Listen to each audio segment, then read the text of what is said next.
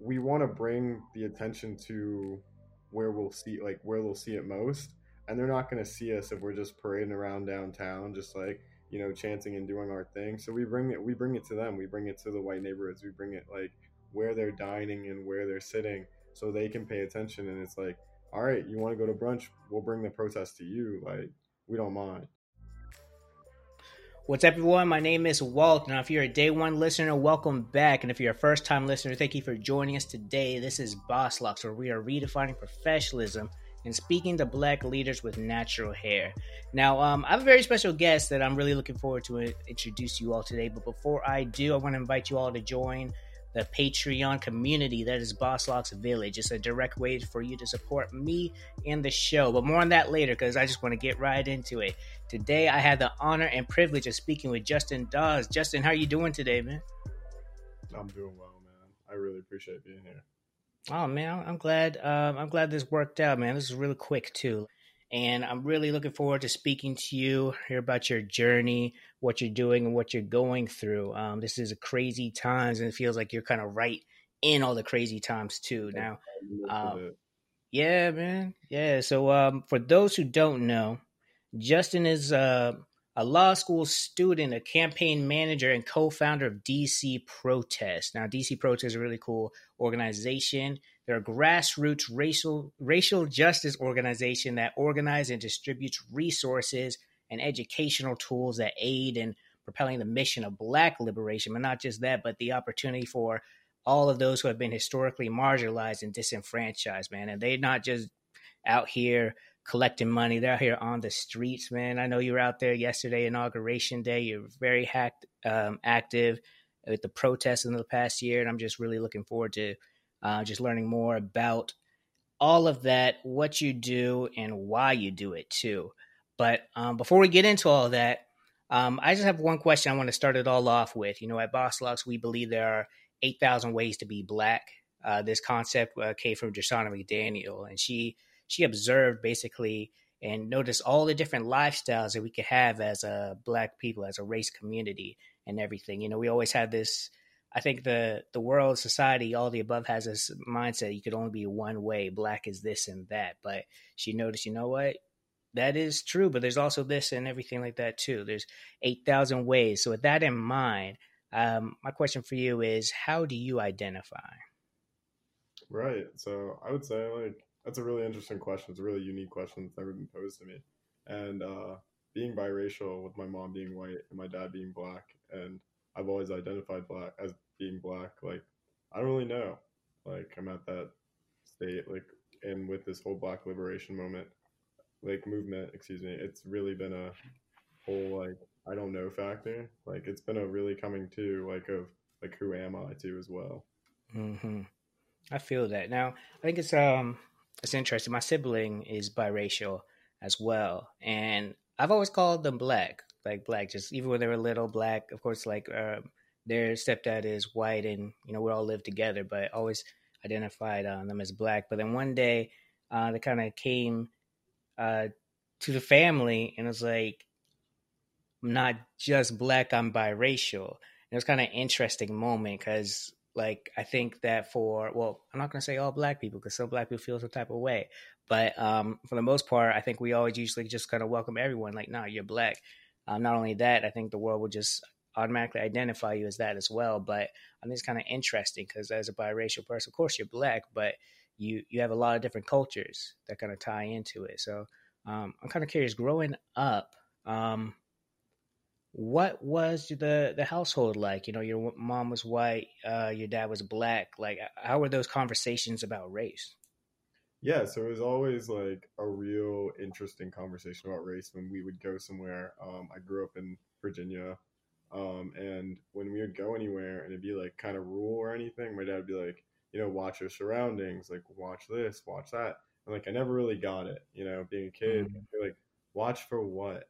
Like what like what am I looking for? Like, you know, like it's just like you're looking for something so obvious and it's like, no, like you need to watch for like I guess your neighbor, those people that live around you that don't really agree with your skin color, don't really agree with what you are. So it's really interesting to like grow up and then you like experience it and you're like wow i do have to watch myself out here like it's really like it's dangerous now we see with all this insurrection stuff and the mo- like the counter movement to the black liberation movement i would say like these white nationalists calling themselves proud boys like it's it's insane that we've had to deal with that and watch our shoulders for that like it was really growing up it was really like my dad teaching me like you know not everyone's going to accept you for who you are and some people are going to have a problem with who you are and what you are and you just got to understand that like there's nothing wrong with that and just know that like you didn't do anything like you're just existing like you're allowed to be here just like they're allowed to be here. So it was a really it was a really like unique dynamic growing up because it would like there would always be like some takeaway from something like my dad would always see something that i would miss or like you know there would always be like that little thing that he'd point out and i'd miss and i'd just be so completely oblivious mm-hmm. of course it's natural especially as a child you know we're just out here living life like still right. even just grasping the concept do you remember like how old you were when um these conversations started to become a little bit more uh, i guess common or um memorable? Probably like i would say like around the age of like 10 12ish you know mm-hmm. like when you're starting to like go out and you're like just like you know like you'd be out without parental supervision like your parents like my dad would tell me like you know be on the lookout for this. Just make sure you stay away from this place. And it'd be like why like why stay away from this place? Like why stay away from over there? Like why stay away? And then you grow up and then it's like like you see some like racial epithet like tagged over there you see some like crazy hate crime happen like down like in the other part of the county it's like oh well like that's that's the problem like that's why like he was saying like that's not okay and it's it's crazy because i remember back in the day like when i was young like 12ish like he would be like hey watch this and then things start happening like when trump gets elected like things mm. start happening when people like you know like over the course of time of all of these like movements rising up it's it's it's just been surreal to watch and like come to life because it was like back in the day like we really wouldn't like everything was very closeted and people were very like less open about their discrimination and racism. And now they're just out here like blatant and proud about it. Oh my god yeah. I feel like it's almost like the past four years have been like uh a period of empowerment for a lot of those people man it's it's, it's really crazy um it's I, I know I didn't expect it. Of course, at the time, I remember when Trump got elected, I didn't really care that much about politics at all, not one bit. Um, I was like, okay, yeah, whatever. When he got elected, even I was just like, I don't think I really anticipated all that could be possible. I, I actually, I don't even think I realized how much a president really could do until those executive orders just start Pa, pa, pa. It's like, oh, okay, yeah. yeah.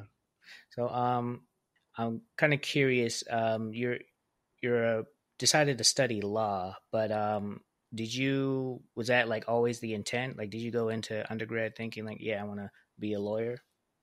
Uh, yeah, I did. Like, I got um, like, I got in a little bit of trouble when I was a kid, and like, it got trumped up charges, and I was like, this is really messed up. Like, I hope nobody else has to go through this. And like, then I was just like, you know, like I'd rather be a lawyer and help people out and they not have to go through like really messed up charges or just like some screwed up stuff. Like because it happened to me. It could happen to anybody. And it's like i really didn't like the fact that like i had to sit there and suffer. My attorney was like well just like kind of suck it up. Like it'll be all right so like mm. that was just like man like kind of needs not to be like that. And i'd like to see someone like me like be a lawyer like i didn't really see a lot of like me in the courtroom i'm pretty sure like the only me i saw was like a bailiff Mm. So yeah, so it's like I'd like to see someone like me representing me because then I'd feel like actually cared for. I didn't really feel like I was being like cared for, represented because like it's like you know like I don't look like your kid. You don't really feel any sympathy for me, or you don't really feel any empathy for me. You're just kind of telling me to suck it up. Like let me get my work day over. Like it shouldn't be like that. So uh, yeah, I went like into uh, undergrad really thinking like, yo, I, I want to go to law school. Like I want to be a lawyer and help like people like me, children like who get in trouble, like who got in trouble or who just like made one bad decision, like mm-hmm. that should really affect them for the rest of their life. Man, um, you mind sharing like what what happened? Um, yeah, like I uh, um, I got a fight with some people, and basically me and this one guy, like it just spurred into like a one on one, and then um, he dropped his keys, and I picked up his keys and threw them, um, and so that constituted as robbery because I took the keys from them. For real? And so yeah, so they charged me with robbery, and then they locked me up uh, on my birthday, which is November sixth. Uh, and so they didn't let me out till 26, I believe, or So you were in there for 20 A day- days, basically. a day before Thanksgiving. I think is it Thanksgiving? Yeah, usually it's like right after. Right, Um, yeah, my birthday's on the 21st. I've always had to like it's either right before or a week before, one of the two. Yeah, so right there, and I was just like, man, this sucks. Like, and it, and it, it just didn't make sense because like they got their stuff back and they were able to drive home. It's like, all right, like, okay, get me in trouble for the fighting. Like, yeah, that's cool. Like he fought too. Like, both Right. for that. But like robbery, locking me up, coming to my house, like, you know, like it. Yeah, man. Like, so it wasn't like a. They went and picked you up from your house to Yeah. arrest you. So like they like I threw the keys in a field, like everybody went to the field and got the keys and they like we all drove away and went our separate ways. So everybody went home with their own stuff. hmm And like they went to the police. So Wow. yeah, Out of curiosity, were they white? they were white. Hmm. Yeah. oh my god, yo, that, that's wild. That's wild. So your attorney was just like, "Hey, you're just gonna be in jail for a minute?" Like. He was like he, like I was crying. He was just kinda like, bro, like suck it up, like, you know, you got in a fight, you did this shit, like you just gotta gotta eat it. And I was like, There's nothing you can do, like you know, like I didn't rob him, he got his stuff back, like all this stuff. And he was like, Well, like you like you guys both admitted that like, you know, like you picked up the key when he dropped it and I was like, dude, like he got everything back. Like it's literally like It's not like You you threw it in a lake or it's Just, not like, like- yeah, I destroyed Yeah. it, and it's like people like I you know there are like white kids that do worse and like you know like all this stuff that do worse and they've killed people. Like there's actually a team that's like killed like eight people, got probation, Mm. and like, didn't spend a day in jail. Like got out of jail, and it's like you're gonna like I was like, dude, this is wild. Like I had no weapons, nothing. You're gonna charge me with robbery, and like oh, and then um, so the first time they tried to get me out of jail, like they were like no bail, so like I couldn't leave. Like that was like the crazy thing. So in the morning they were like, no, like you're a danger to the community, and it's like yeah, it's like how am I a danger to the community? Like I got we got in a fight, like a regular fight, like people fight, and then like I threw keys, and I was just like, what the fuck is this? So that's that's really why I was like, you know, like I I need to go to school. I want to be a lawyer because I want I don't want anyone to suffer the same uh not the same fate, but like the same hand I was dealt. Right. Have someone with a bit more care in it. Man, how did your parents react? Like, I, I can't imagine. Like, well, We're not happy. yeah, were they home when you got arrested? Yeah. Uh. Yeah. Uh. Were my parents home? Yeah. Yeah. Both of them were home actually. Oh, So it was like, and okay, so it happened like they knocked.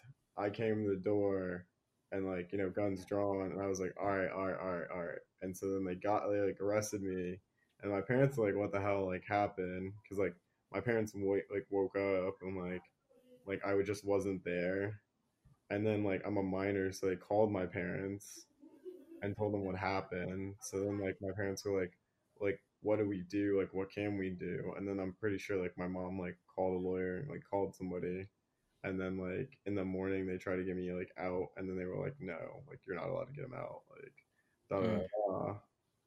and yeah That's that's crazy. It's like shocking but not surprising yeah type of thing. Man. So, h- how old were you when this happened again? i was okay so it happened on my 17th birthday so i was 16 Oh, it was on november 5th and then yeah i was turning 17 so they came like at like it's like one in the morning i believe or like at like 12.30 so like just turned 17 i was like all right well Mm.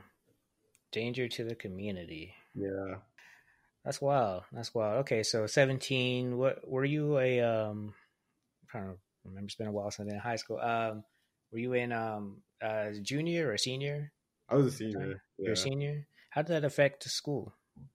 Um, so they had a school inside, and they transferred like all of my stuff to that school.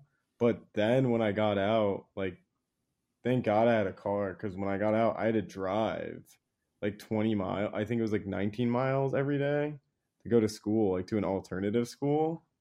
Oh yeah. So like I had to go to an alternative school because like my school wouldn't let me back because like I got out and then I went back to school after break, like right before Christmas break, and they were like, "Nah, you can't be here." Hmm. I was like, "Oh, all right, well," but it's like, it's like if you don't go to school, you get locked up for a probation violation. hmm Where am I supposed to go? Like, I got to go to school. Like, I got to be, you know. Um. So then they like they were like, "Oh, you have to go here. You have to go to this like program." Da da da. It's, it was called like New Directions. Um and so I went there, but like it's like you go there, you go to an alternative school, and it's like everybody in the county. Like if you mess up, you go there, but you're Right. wherever you live, like wherever your zip code or whatever, you get your home degree. So like my home degree doesn't say like New Directions. It says like my regular high school that like I went to. Um so I guess that's like one good thing. So it didn't really like mess up like school. But yeah, like it was such like a weird predicament Right. thing. Man. That's crazy. Well, at least she got to graduate on time. Yeah. Um, got you. So graduate on time, you're like, nah, this this legal stuff, this ain't it. We need more people to actually protect people like me. So uh going to college, what well, what college did you go to? Um so I started at Northern Virginia Community College and then I went to George Mason. George Mason. Okay, got you. Northern Northern Virginia Community College. I think I know someone who went there. They had a do they have a soccer team there?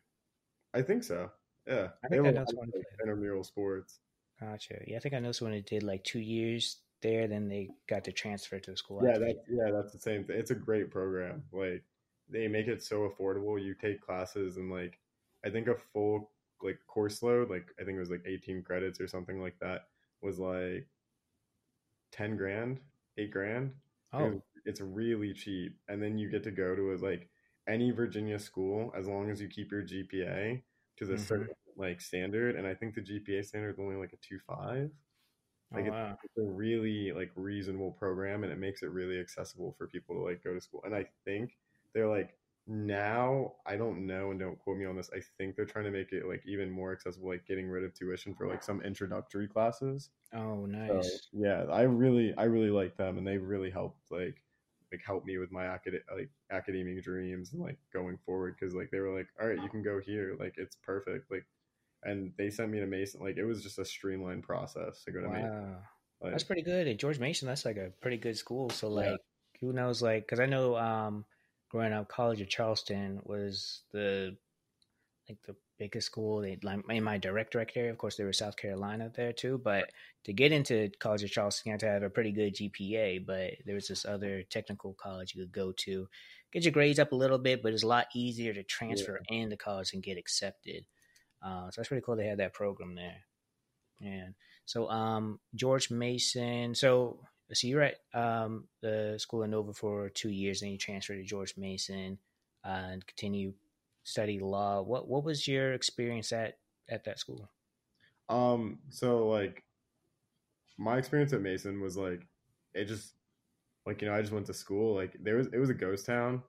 Was it, it was it's a real commuter school. So like my major was sociology and like I'd know everybody in like the sociology program kinda, like passing by, like, hey, what's up? But like if I like if I saw them now, I wouldn't be able to tell anybody like their Right. thing. But um it was a really nice school. Like no pro like everyone was super friendly um just really commuter like everyone was hi and bye lots of construction going on because they were revamping stuff but it was a Mhm. really nice school like it didn't um like it didn't hinder any any access to education um when you had problems you know like they were very upfront about like hey like this is what we can do hey this is what we can do um i actually got in a motorcycle accident my senior year of college, and I Mm. couldn't go to class for the whole year. And all my teachers were so understanding. Like the school was so understanding. Like they let me do my whole like I kept all my grades up, but they let me do everything online and like like just do extra work and just do a lot of like just like workarounds and like each, each of my teachers were so supportive and just like hey like yeah we got you and like I graduated on time like it was it was a really it Oh, was a really what's up. That's what's up. Man, mo- see, that's why, like, I like motorcycles, but I don't think I actually end up like having one just because, like, ah, man, it's just that thought of me just like sliding across the ground. Like, how bad was that accident? You say you were Yeah. out for a year. It was pretty bad. Um, I got hit, so like I don't really feel like I'd be like, yo, I totally, I'd be like, yo, I'm done. Like I'm done if I if I like ran in the back of somebody. Um, but I was like, I was out for a year. Um, I had like four broken bones, like four Mm. surgeries. Um, so like it was it was da- it was for a while, and then I did rehab. But like I still ride. Like I won't lie, but I ride like huge dirt bikes. Like they're called enduros. So most of the time I'm, I'm in mud, like in the dirt. Oh, got you. Yeah, see, like- I, I do that because that seems fun. Like, like the whole four wheeling motorcycle stuff Yeah. that looks pretty fun. But like the only time like we're on the street, like when I'm on the street is like going home from a trail or something. Like you're going home. Gotcha. Yeah, like being out in like the woods or something. So like I literally was like ten minutes from home and someone hit me and I was like, damn, like this is sucks. Like, Oh man, you were like almost there, just like get ready to kick off the shoes and everything. and literally like yo, like I was like, oh man, it's been a long day, hot, like I just want to go shower, eat, like it was fun, like and yeah, but it that was an it was it was an experience, and I was like, you know, like I'm thankful for it, and now like really like if I really ride, like I'm super super cautious about like where I'm riding, like not really like on like side streets, um, more main roads and like all of that Mhm. but like I still like uh still go out like once like every once in a blue moon when like we have time. Like we haven't had time and forever. So Right. Uh, back to kind of your educational um, journey. What? Um, so you graduated on time from George Mason. Mason. Um, what what year did you graduate? um 2018. 2018. 2018. Okay. How did it feel to actually graduate? You know, it seems like a lot of forces to kind of prevent you from kind of making it to that uh walking to get your diploma and everything. So when when they called out your name, you went out got your thing. Like, how did it feel? Oh, it was a great feeling. Like it it was it was one of the best feelings in the world. Like it was like, wow, I'm on my way. Like I did this. Like I can do anything. Like I was really like I was really proud of myself. Um it was a really great feeling, like to be able to be like, you know, I did this, like, um, thank you to everybody who helped me out. Like it's just like, you know, like it's such an accomplishment not just for me, but like, you know, for my family and like the people that supported me. So it was, it was a really good feeling. Man, that's what's up. So, um, as you know, when I graduated, it was kind of interesting because I was like, man, what do I do now, type of thing. But I think for since you were studying law, um, you were like, all right, cool, now time to go straight into a law program. Is that right? Yeah, like uh, I was like, all right, time to like really study for the LSAT. I studied for the LSAT and then I went into a program the next year. Okay, is that pretty quick? I don't really know what that time frame's like, but how long does it usually take to get into a program? Um, some people wait. Some people like they'll test for a bit. Um, I would say like normal time is probably like yeah, it's probably like normal time. I would say Mhm. quick is like you know you go like right after you graduate because you're like you already accepted. You did it while you were in your senior year. Like you're gone. Like I waited, gave myself like um I think I worked on a school board campaign and did a little bit of uh, other work as well, like just freelance like like mechanic work, just working on boats and stuff like in the summer Oh, summer. nice. That's Um, pretty cool. And then I was like, all right, you know, I'm ready to go. Like, let's go to school. Like, let's go back to school. And yeah, I, I like moved up to Boston, and that was like a whole different like ball game, a different area. And I was like, damn, like Yeah, what was that like uh, in Boston? I've, Yeah. I've only visited, and I was like in middle school at the time. Like, yeah, so what, what was that like being an adult in Boston? I felt like a fish out of water. Like it was, yeah, it was insane because like you know you're going around, you're going places, and like you don't look like anybody. Like there's some people that look like you, but it's not in my area, in like the downtown area, and like where I was in school. Honestly, don't know what they call it because I'm not. I didn't spend any too much time getting to know like what they call places. but it was like right where all the like all the main schools were, and it was just like so crazy to see all the universities and see all the students. And like, there weren't that many black people. Like, Mm-hmm. like where are all the black people? Like, why do I feel like such a fish out of water? And everybody's like, no, no, like there are definitely like black people, and it was like white people telling me that, and I was just like, where, like where, like, Like, no, we have them here. There's, there's yeah, like there's like two. Right. exactly. I, I'm not surprised what you said at all. Like I've when I was there, I was like too young to really, I think, notice too much or leave a lasting impression. But um, what what I've heard is like Boston is like the the racism there is like a whole different type of feel. Um, so while you were there, did you experience anything like whether in the classrooms, just walking around daily daily life of a uh, life of Justin? You experience any type of racism there? Um, like at my school, so there's a there's somebody who start is like part of like a far right group, like at my law school, and like did a straight pride parade, and like I mean like I'm straight, but like I have no problem with like anyone else's identity, and I find it so Mhm. wrong to do a straight pride parade and like literally try and discriminate against like a whole group of people, and then sit there and like act like you can be an ethical lawyer, and then get upset like he got upset with me because I was like, I was standing with a group of friends and I was like, hey, is that that Nazi? And like got really upset. And I was just like, dude, like, I mean, is what it is. And then like he told the school on me and I was just like, I mean, like, it's a white supremacist at our school. Like, what do you expect? Wait, he told the school on you for calling Yeah, him like, Nazi? and like, I like the school is just like, don't call people Nazis. And I was like, all right, like, I won't call them a Nazi. Like, I mean, like I can call him a white supremacist so that makes you feel better, but like he like sits there and like has a platform that preaches hate. Like I don't know what you want me to call him, and like my school is just like be be respectful, be kind, like da da da. And it's like you're telling me that, like why aren't you telling him that? What's up, everyone? I want to take a few moments to invite you all to Buy Black Friday. It's the first of many live events we're putting together to encourage everyone to buy black.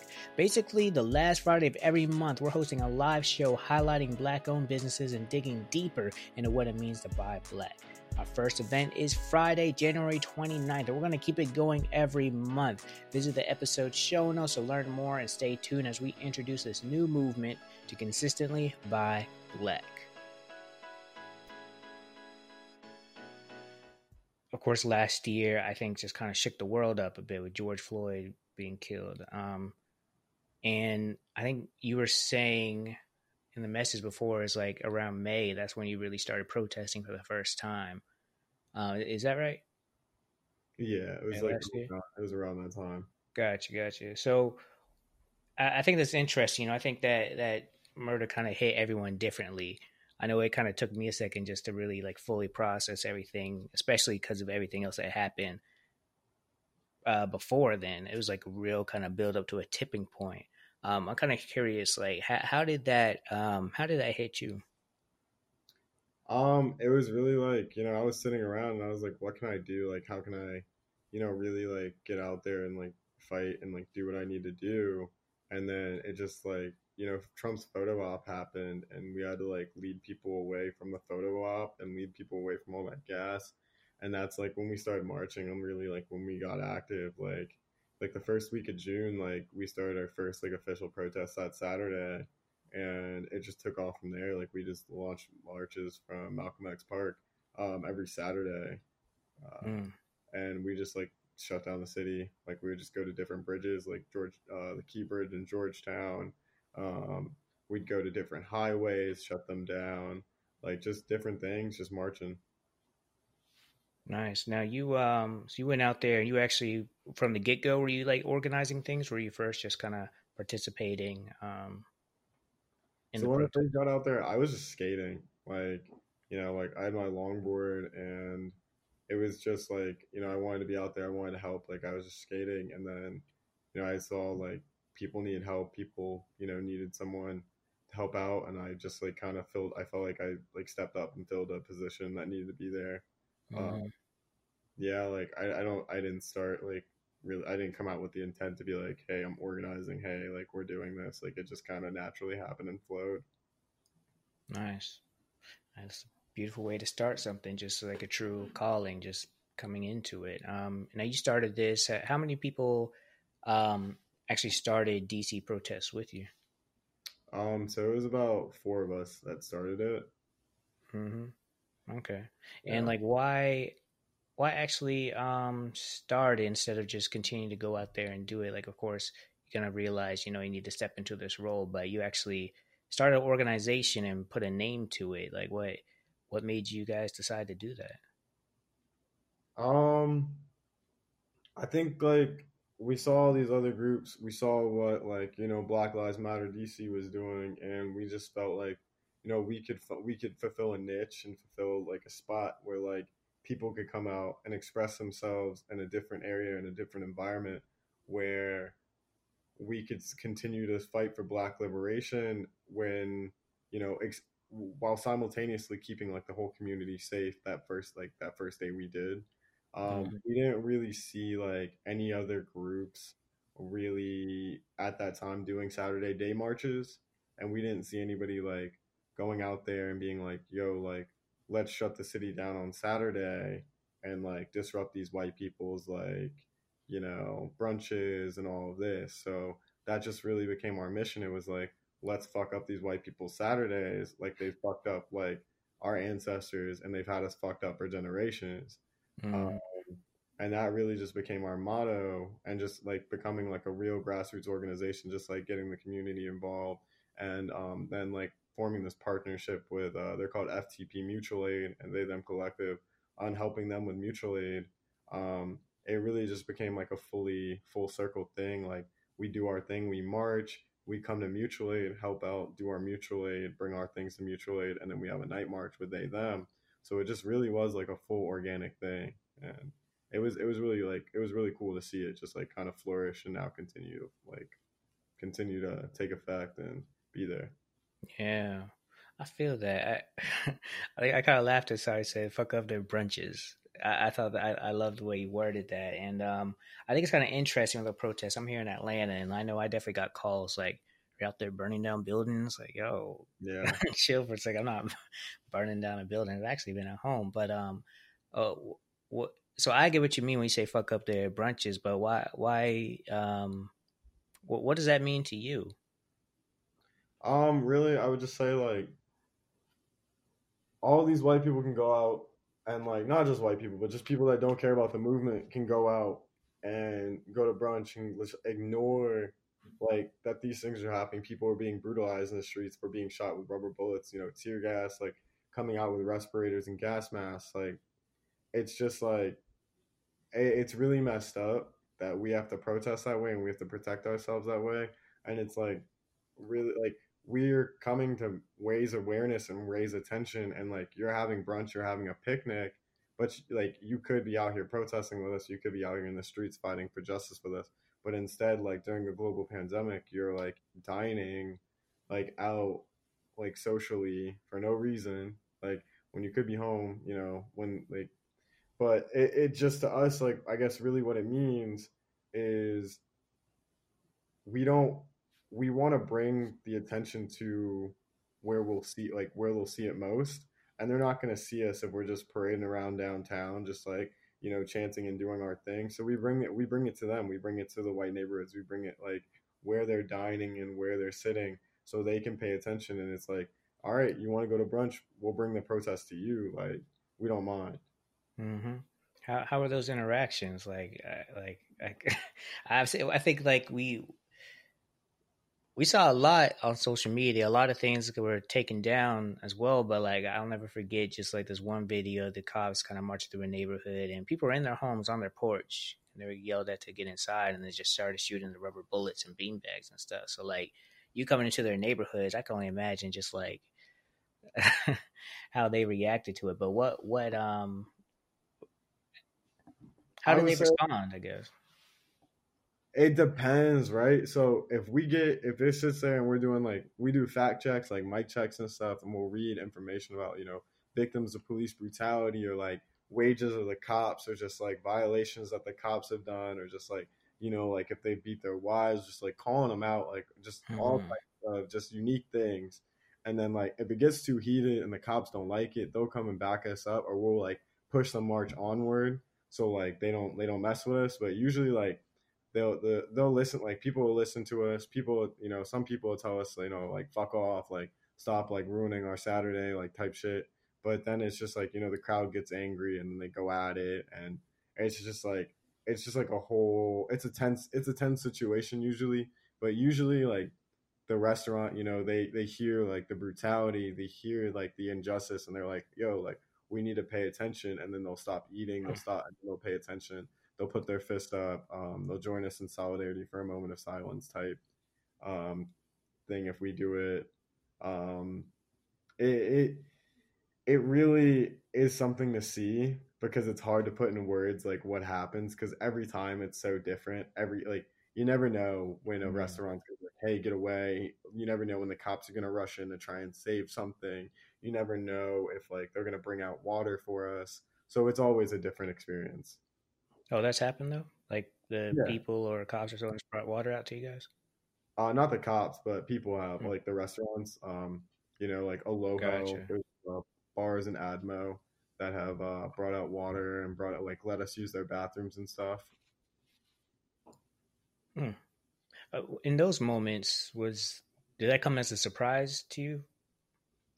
Um, I think the first time I saw it because I didn't know what those restaurants were like. They're real big allies, and they've always been helping out the community. So when I saw that, like that was amazing to me. I was like, wow, like these people really care. Like you know, like this is during their mm-hmm. business hours. Like you know, like they're out here and like they're just they're standing with us and that's that's an amazing thing to see and then when you learn the fact that like they've been doing this and they've been in the community helping out for so long it just makes it like it just makes it so much it just makes it so much better because you're like wow these people really care and like they're really opening their hearts and like to help us and it's like there have been countless times where i've been chased by the police and like one of these bars have been like hey yo come here and like i've just like gone and like hid inside or like mm-hmm. i've just been like like i'll walk through the bar and like I'll like, you know, I'll go home, like I'll walk through and I'll go out and I'll skate through the back, or like I'll order a drink and I'll just go to the bar and right. then go home. Like, you know, I'll order a water and then, you know, just get it to go. That's crazy. go the That's other crazy. way. All this while protesting. Man, that's interesting. So, um, so I know. Okay, so you guys started this up in June, kept it going every Saturday. Um, and I, I, think you mentioned that you actually ended up getting arrested. So at one time, um, can, can uh, was that in August? Uh, yeah, when I got arrested was in August. Um, so 41 people got arrested in August during a protest. 41. Yeah, and uh, they arrested us all on different things, and uh, mine was for crossing a police line. So it was a real interesting mm. um, yeah, real interesting way of charging people. You know, it was such a such a bullshit arrest. Right. Were were they making those type of arrests earlier on? Um, if I feel like last year was really a blur, but I feel like August, the protest one just had even more energy at that time as well. But at the same time, it seemed as though there are a lot, there's a lot more um, abuse that was kind of shown by cops or, or arrests that were just kind of very questionable. Um, so you said 41 people got arrested. Had you seen that many people get arrested beforehand when you guys were out demonstrating? We've had a lot of like we've had a lot. We've seen a lot of like you know mass arrests. You could call them like maybe over like 15 or more. But mm-hmm. I would say like the the Admo 41 was like a huge number of people. Like right. And uh, okay. Uh, people from that group actually like some people still don't even have their property back like that was yeah august Man. like you said with all that energy and everything going around the cops just amped it up like the cops are like you know what we're gonna do this and like make so make it sure like you know it's harder for you guys to be out here so mm-hmm.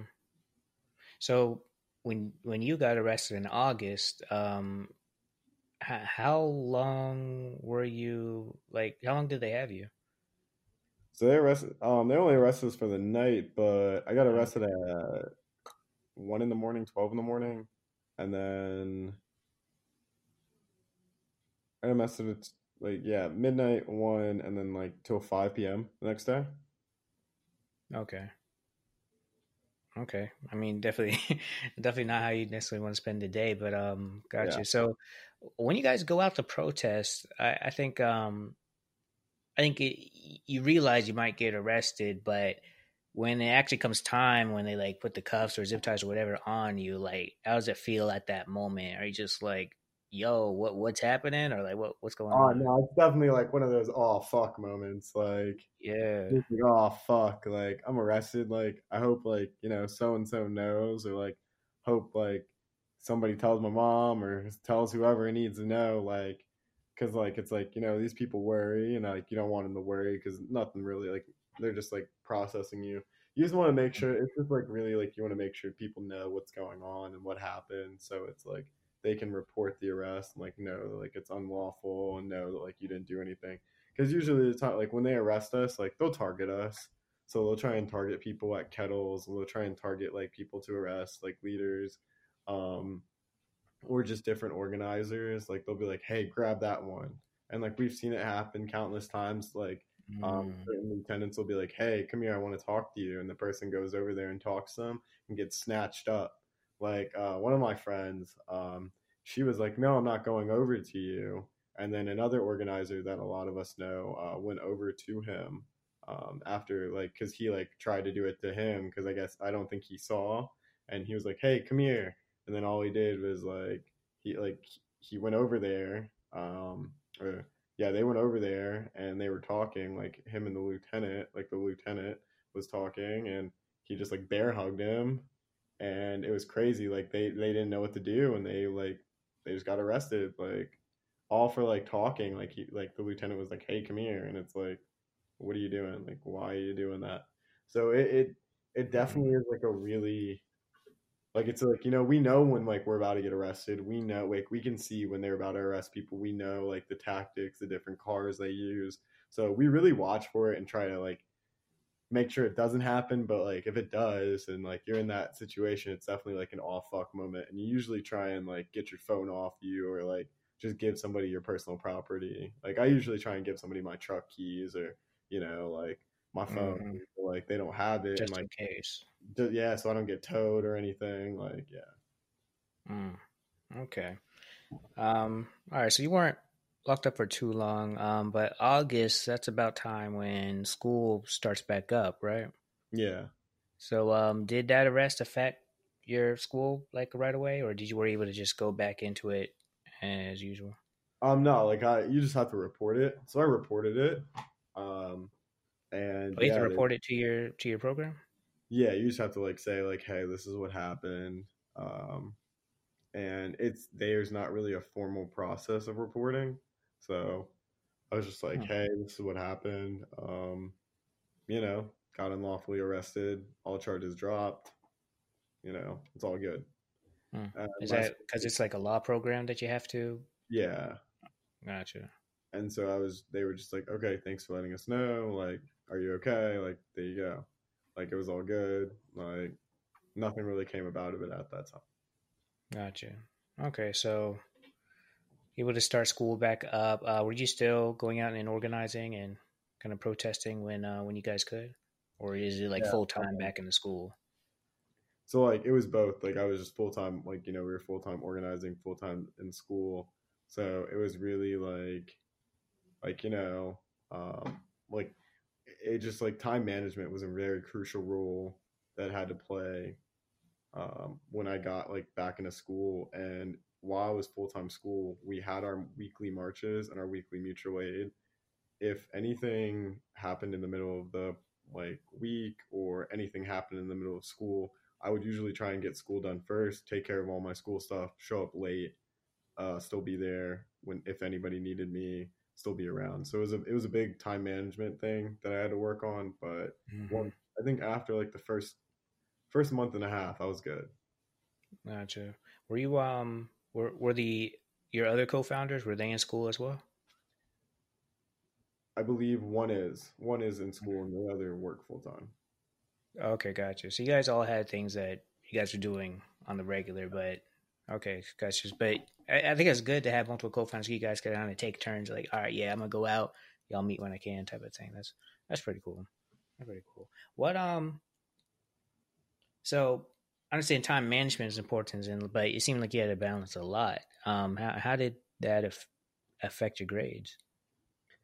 Um, so this semester, like, I actually got the best GPA I've ever had. I mean, Oh, work.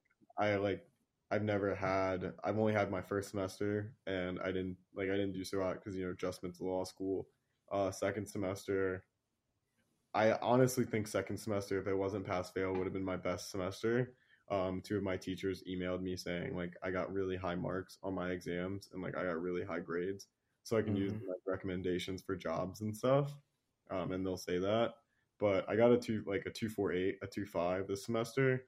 I got two B's and the rest were uh, C pluses and a C. So I did pretty fine. Um, pretty average for law school. Uh, I didn't really like, you know, I did really well where I needed to do well, and then the other Mhm. like I don't really get a breakdown of my grade, so it's like you know, it's just like you gotta kind of just Oh, you just get this one final grade Yeah, type of thing. yeah, Oh man. the one final. It's just like you get one test, and it's just like, all right, like that's your test. So, um, for the most part, like in my friend, like in my peer group, like I got the highest grades in like at least two classes. So I wasn't like really bugging you out because it's like COVID and everybody's doing like, you know, which and it, which and which grade, and you know, it's really hard, I guess, that our teachers are grading for us that they say. So it's it's a Mhm. really interesting dynamic and really weird to see how we're getting graded because like you know we have participation grades and it's like how you getting graded on participation when we're virtual. So Right. it's interesting. It was a real it was a really weird um, semester, but I don't think it affected my grades. I actually think like if anything, it really gave me the discipline to sit there and be like, I really want to do Mm. this. Like I really need to streamline and prioritize and just like make like really manage my time for what I need and what I want. Gotcha. Okay. So you actually were able to find that balance and really kind of guess find the I guess some purpose as well. To one, Yeah. this is like this is why I'm in school. So I guess like it probably just even put even more fire just to um just to achieve the most. Gotcha. So that, that's that's impressive to be honest, because I think this year like if you know what's interesting with school, school is not necessarily easy. like it is a challenge, but this year has been a lot just from COVID to the protests to the elections, man. Like this was this was crazy. Like Yeah. um, I think there's a lot there's a lot that could easily take you away from performing at your best. You know, from virtual learning, um, just all these different factors. Um, so I definitely want to congratulate you for being able to uh, achieve those grades and everything. I'd like to take a moment to invite you all to join me in the Boss Locks Village. It's a way for you to directly support me and the show as we continue to reach new growth. And when I say support the show, I really mean it. Like when you join for as little as $2 a month, you're helping us with initiatives like an internship program we're putting together and uh, creating more community events for listeners of the podcast. So if you're not driving, go ahead and take a second to click the link in the description and sign up for as little as $2 a month to be a part of the Boss Locks Village. Let's grow together.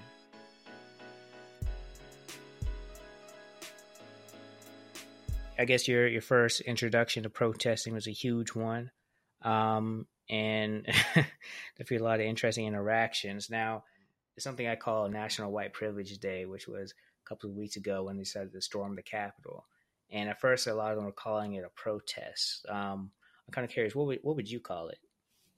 Um, it definitely to me looked like a like domestic terrorist attack because they stormed a federal building, um, stole classified documents, you know, and attacked a bunch of people.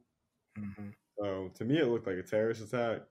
Um, but to you know the government officials and Republicans and all of these random people um, and reporters, it was a group of protesters going awry. And when you sit there and compare them to us calling them protesters, it's like we don't sit there and kill people, storm the Capitol, and like say we're gonna like like take hostages and bring like loaded firearms to the Capitol and get in shootouts. Like that's not what we're do. Like that's not what we do. We come out for Black liberation, and we fact check people and we fact check diners who they're dining, and we interrupt um, like we bring the information to them and we make them listen whether they want to or not and so the difference between it being like they performed a literal attack on the nation and on the nation as a whole because they were upset because they felt like we didn't have a fair election when if you reverse it like 4 years ago they were sitting there saying like oh don't cry about it. Like there was no cheating. Like da da da like the election like you can't cheat the election all of this. So now it's mm-hmm. like very hypocritical and it's just a weird, very weird, surreal like terrorist attack of like all these psychos that just didn't get their way, I guess. Yeah.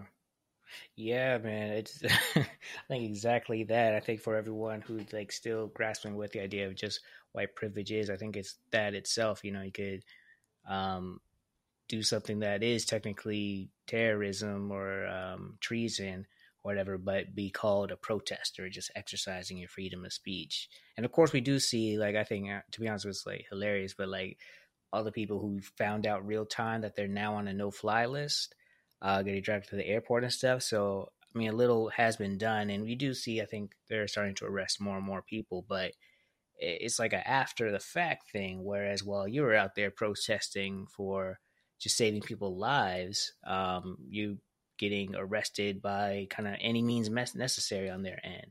Um, now, what's interesting about your story is that it seems like you were actually affected by these um, um, this Capitol storming. Um, so, can you share a little bit about what happened that day?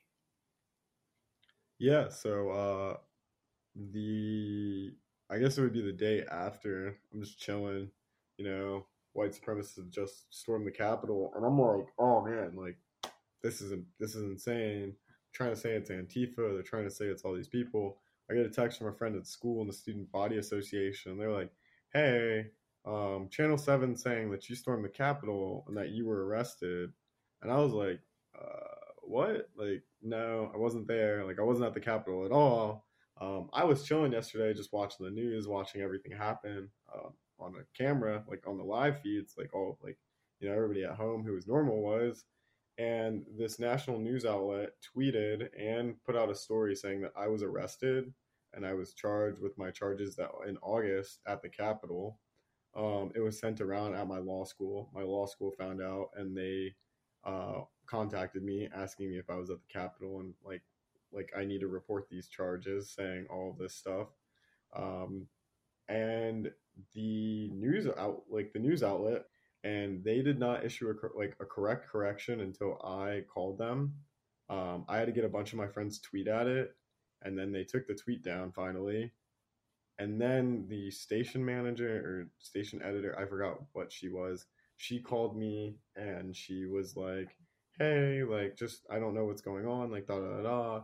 And she just like was oblivious and acted like you know nothing happened. And then they issued a correction, but the correction um, still kind of states that I was there. It just says like we incorrectly reported that this man was arrested, and uh, so it still kind of puts me at the Capitol, and my school's like, what the hell, like you know this correction doesn't give us anything. So by all of them storming the white, like all these white supremacists storming the Capitol and doing all this crazy stuff, like normal people have been affected because people on the protesting list that were arrested and let go have now been like I guess put together in this whole giant list that journalists have um, from MPD of people who were arrested, and so now it's like I don't know I don't know if the journalists do or do not get a date. I have no idea but I have no idea how I got lumped into an arrest that was in January. So it's just insane, and it's kind of just like taking a hold of my life. Like people are like, "What's going on? Like, were you at the Capitol?" And it, it's just been a, like a whirlwind of things. Mm. So basically, this. So you say like everyone was arrested the past year or whatever for some type of protests. It's yeah. it's basically all in this database. Everyone yeah. is arrested, even if the charges are dropped. The fact you're arrested is still on this list, and your name's there and everything. And I guess journalists have access to that list, or I guess it's public information. So it's yeah, it's like a public information database, and I think like you know me and you could look it up right now. Um, and they Hmm. I think I'm pretty sure you can inquire about it, but like you know, we look it up for jail support. Um, something mm-hmm. that we do when like you know somebody gets arrested, we go out there and support them. Um, and it was just like, you know, like all these people, like just like average me and you, like you know, you're from South Carolina. I think there was like a person from like Rhode Island who got the same like the same treatment like I'm going through like we put our like we put the story out and somebody DM'd like, you know, our protest page and was like, My boyfriend's going through the same thing. Like they reported him like, you know, and like they're from like Texas or somewhere. Like so it, mm. it's like crazy. And like they're like like these people were here for like, you know, March on Washington and like um July Juneteenth. Like they were here in the summer and they got arrested and now they're getting reported in the new year being arrested and it's just affecting like it's really affecting people's lives that they're doing this and it's like i don't know if the journalists don't get the dates or not but when if me and you were to go look it up right now we'd see the dates mm-hmm. so i don't know like i don't know if they're getting like an edited list or like but it's just like i do know like you know they have to fact check it so it's just it, it it's crazy to me. Man, so you weren't even there that day. Nope. Yeah, like I was I was chilling, you know, me and my dog just watching like all the random like little streams. I actually was got I got on Twitch on my Xbox and I like watched like all the crazy streams from like right up close, you know, all those crazy people. Like a bunch mm-hmm. of my mm-hmm. friends were watching, they sent me a couple links and I was just like, This is insane. Like That is insane, man. That's like protesting while black one on one. Like, yeah, yeah, something from months ago could come right back at you randomly and not even be accurate. That's that's wild. That's Literally. wild. So your your school found out. Um, how did that? Can you share like what happened um, post? Like, so the the article they kind of you know corrected the article. Um, but how, how did your school um, handle the situation kind of moving forward? Um, my school sent me like an email and they were like, hey, like just saw you got arrested. Basically, they were like, hey, we saw this report because it's like a it's a big outlet in Boston, like it's Channel Seven. They're like, hey, we saw this report. Um, it said you got arrested. We need you to report this. Um, we need you to like you know tell us like what's going on with the charges and everything, um, mm-hmm. and like why you were at the Capitol. And I was like, I wasn't at the Capitol. All of this, I wasn't, you know, I wasn't anywhere near it. And then the next day, Friday, um, I get a it was like a 53 second phone call from the registrar. And it was like, you're dismissed. And it was like due to grades. And I was just like, yo, like, I was like, you know, we were in talks of like going through everything, you know, working through stuff, like coming to the table and you guys find you guys see this report and you see you know you see these other things like you know like i've been arrested like i was at the capitol and then you're just gonna like kick me out of school and not say anything to me or not like you know meet with me. It was just like a real it was a really interesting situation because like they kind of just were like okay like let's throw our policy out the window and just kind of get this person out of school. That that is crazy. So being dismissed um how do you feel? Because this is like real time type of stuff like how, how is this affecting you? I don't know like i don't know if i processed it yet like it's definitely like it's it's wild like i'm just kind of like what the fuck like what's going on? But it's like you know I'm, I'm still like really hopeful that i'll be able to like you know become an attorney and do like everything i need to do. Um you know there's a, an appeals process and i have four of my professors that are like you know, this is really unjust. Like you should appeal. But um, it becomes the point like, you know, if I appeal and, you know, they grant my appeal, like it's like, do I want to stay in an environment, you know, that sits there and acts this way towards students that they care to, you know, promote and uplift? Um, what's really ironic about this is, you know, I got my phone, I got that phone call, and then like five minutes later, I get an email from the school, like the student announcements, and it's like black, like Black Lives Matter, like MLK Day, and I was just like, yo, like, I mean, like, but do they really though? Like, bro, it's wild that the school can just do this performative stuff and just like be like, hey, like, you know, we're just out here saying Black Lives Matter, but we're gonna sweep a young a young student, a young black student under the rug and just be like, all right, like we don't really care about you. We don't really care about your problems. Mm-hmm. You know, it's interesting because like Martin Luther King Day just happened, and it's it, it's kind of interesting. I think when I was younger, I didn't have like any like sort of like distaste about it, but I think more so just like the the posts and the tweets and the praise of Dr. King on Dr. King Day, which is good and everything, but it's like it's there for like that 30 seconds it takes to make that post and as soon as it's over, it's like, all right, back to the racist ways and everything. Right. Um and it's it's interesting because I think this past year it, it changed a bit. Because of course you do see a lot more people who actually they make the post and they actually act as well, but still, it's like I, I don't know if everyone really gets it just yet. I released an episode earlier, and I kind of shared like just because you like Dr. King, that doesn't mean anything to me because it's it's one thing to like someone, but to really like carry that with you into your actions, where you're thinking all the above, that's that's a lot different. And it takes a lot of work as well. Um, so yeah, I feel you. It's it's like what you just mentioned there. It seems like that's that's the that's the trend. That's the trend.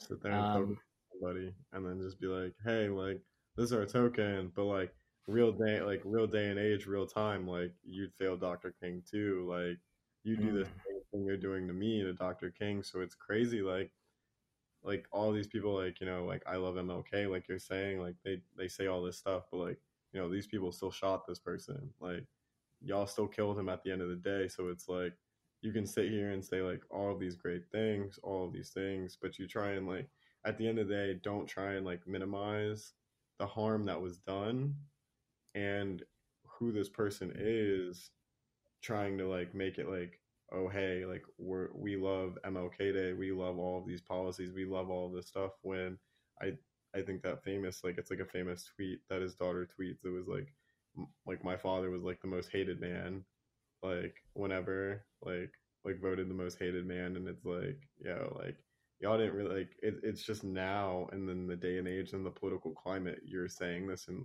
like that's why you're saying it. So don't sit there and be performative like you're saying like like you just said like it's really disgusting and like it's just like what the fuck? Like why? Like why sit there and try and do this like dog and pony show when you can just be real and just be silent about it? Like don't say anything if you're gonna like be like i'd rather you not say anything if you're just gonna be performative about the whole thing at all. Mm-hmm. I feel that 100% 100% um so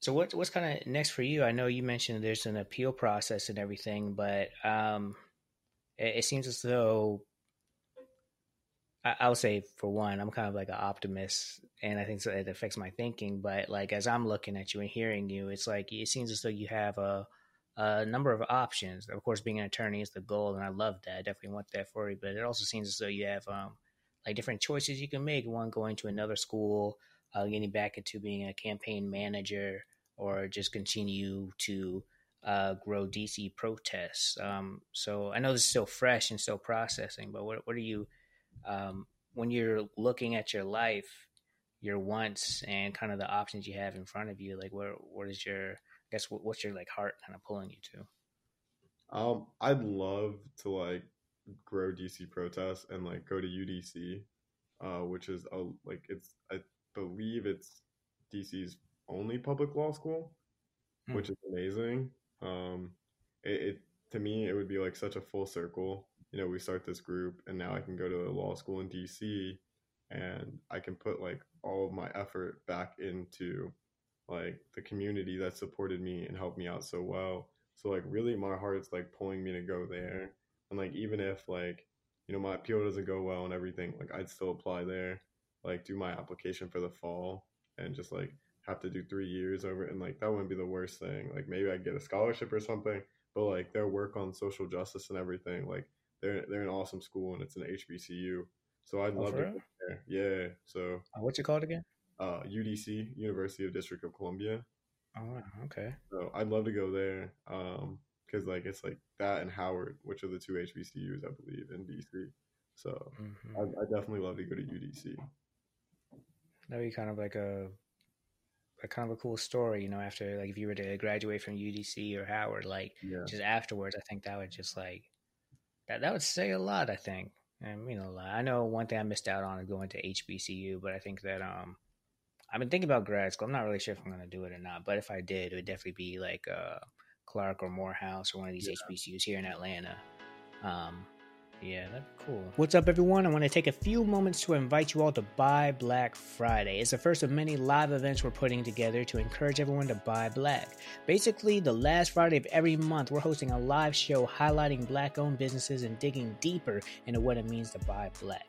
Our first event is Friday, January 29th, and we're going to keep it going every month. Visit the episode show notes to learn more and stay tuned as we introduce this new movement to consistently buy black.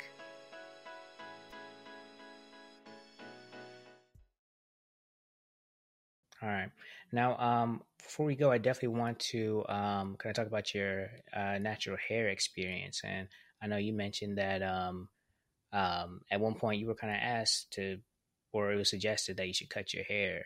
Um, so before we get there, though, um, growing up, I know we're going to take it all the way back, but um, you know, you saw your your dad's hair, your mom's hair.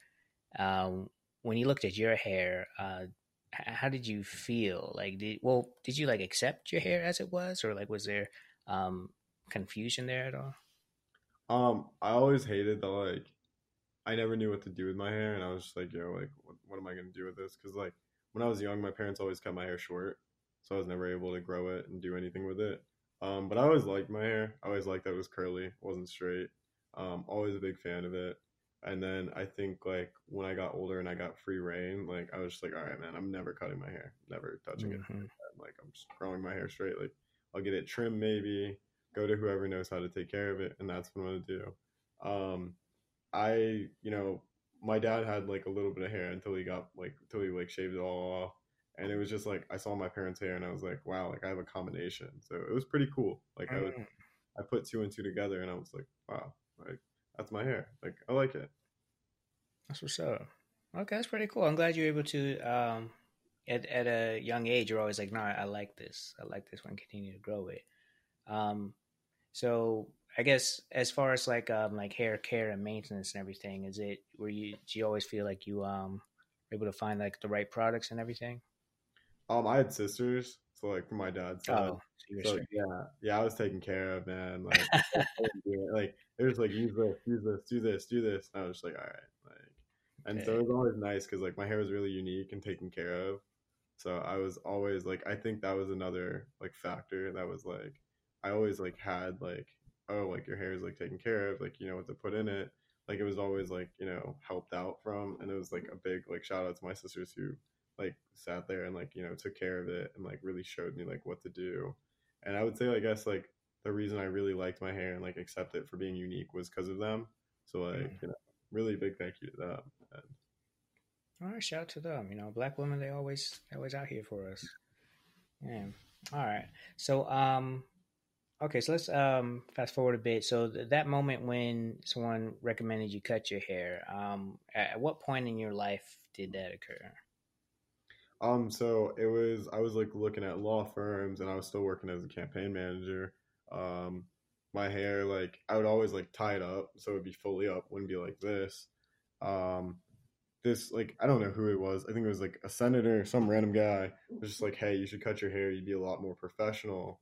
And you know, like they're gonna have you, they're gonna try and make you put it up in the courtroom and all this. And I was just like, uh, yeah, okay. Like you know, I've seen a long haired lawyer before. Like you know, that doesn't bother me. So it was just like a really like I always question it. I was like, hmm, maybe like I might get another job opportunity or something. But it was always like I never wanted to cut my hair, and I would never sacrifice my hair like for a job. I'd be like, you know, I mean, like myself and like who I am is worth more than like mm. what this job is. If they're trying to make me change my physical appearance, like my physical appearance, like and, like I have a bunch of tattoos as well. Like it changes nothing about me, my education, my knowledge, um, how well I can advocate for someone or defend someone's rights. It, it changes none of that. Me knowing the law, me knowing the rules, um, how long your hair is does not affect that unless it's like, you know, like your hair is so long, it's like covering your face and you can't see it and you refuse to put it up and you're blind, like, and you can't read, like, that would be the only time I'd be like, okay, like, yeah, like, but my hair's out of my face. Um, and, you know, I really like it. And just because it's like, you know, not straight white hair or just like straight hair that, like, you know, sometimes it curls, it like frizzes sometimes, or like just like, like is out of place sometimes, like, don't really like think it's unprofessional. I just think everybody has like hair, and just like everybody has different bodies, like hair does different things at different times. So I just think it was like a really weird thing to say, and I was just like, you know what, like fuck, like I don't really care. And I think that dude like lost his election anyway. So like.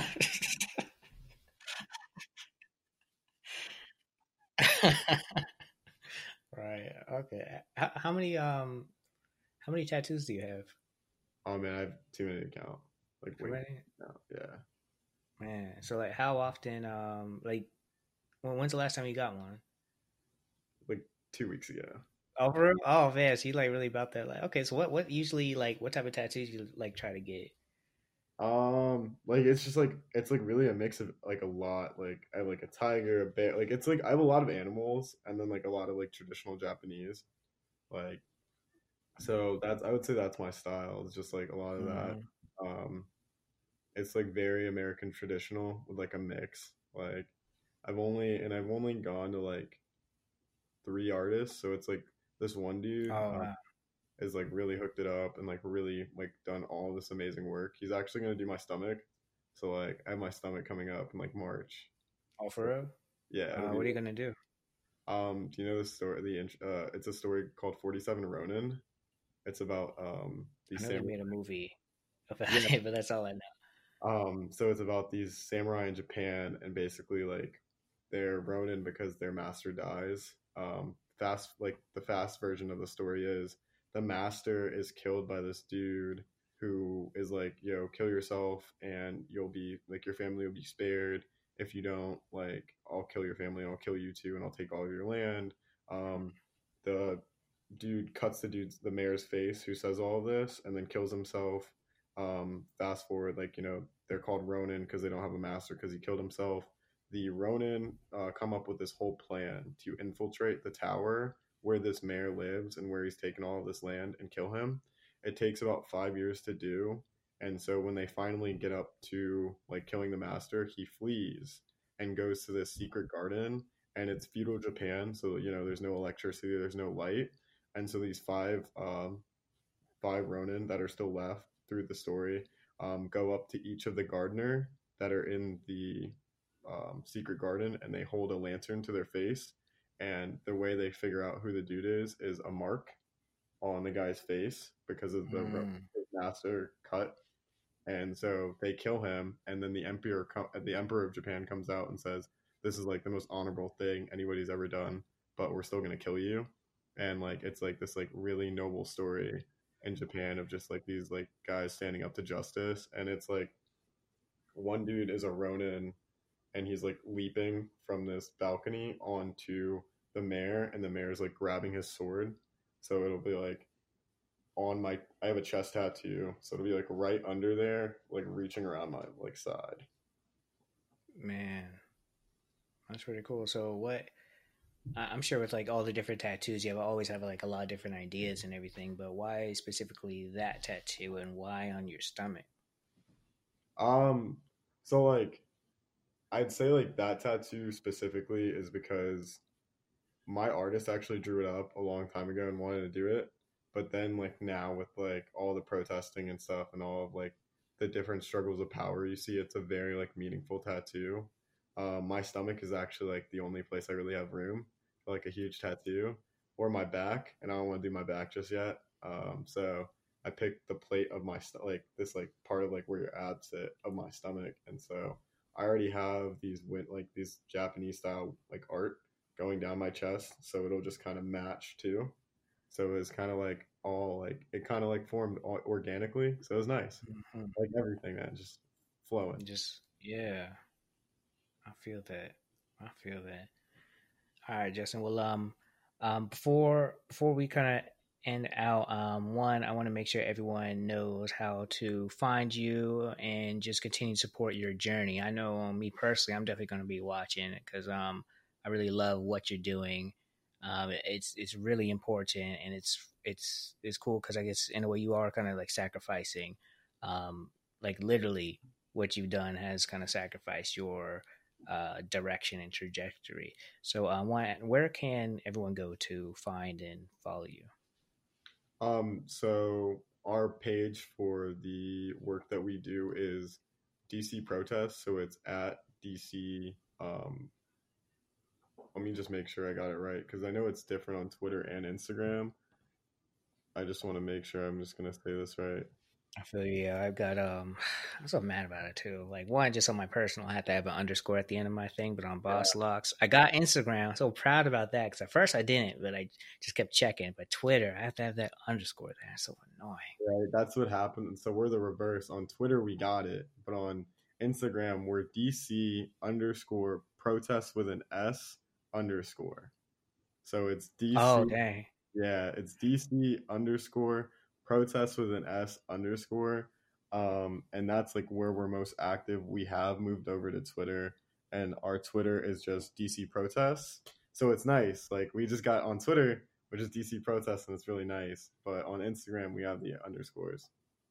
Gotcha. At least you have it on Twitter. I feel like Twitter is like a real good place for y'all to be. Yeah. Um, all right. Now, um, and oh, and what's what's your the website? Is it just dcprotest.com? Yeah, it's dcprotest.com. All right, cool. We'll have all that in the in the show notes and everything. Um, but before we go, um, I really want to give you the chance just to share, speak on, or just say anything that kind of comes to mind. Um, I, I, feel as though there's, um, I don't know, there's a lot that could be said, but I just want you know the floor is yours. Right. Um, so I just like to say thank you first of all for like you know having me on the show and like just uplifting my story. It means a lot. Um, I just like to say, you know, this, all of the things that we've done, I wouldn't change, and I wouldn't have done any of this any different. The fight for Black liberation, um, no matter how detrimental to like some of our futures that it has been, like I know a lot of other organizers feel the same way. Like we wouldn't have changed it, and we still would have sacrificed and done everything we've done so far to continue this fight and to propel it forward. Um, I just like to say thank you to to everyone who supported us and the community that supported us and welcomed us with open arms. That's had to house us when we're running from police. That's how to say like you know let us spend the night when we're running from police. That's had to just like get us to where we need to go, pick us up from jail, um, home cooked meals brought out to protest, just you know, charging packs brought out to protest, just all the support that we give. I would just like to say thank you, and I'm so like grateful for you know just everyone and all the support. So I can't appre- like can't say how appreciative we are, and like you know my whole team is, and all the group here at DC Protesters as well, because like without the community, without all the support, we wouldn't be us. We wouldn't we couldn't make this happen. So it means a lot. I just want money in the bank. Have no time for them. We just pray and say amen.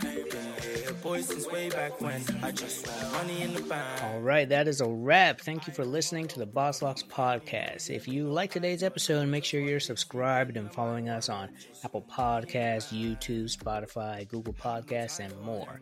And don't forget to check out the links in, in our description to learn more about our guests, how you can support our show, you can leave us a voice message, and become a member of the Working While Black Facebook group. Thank you all for listening today, and we'll see you Tuesday for our next episode.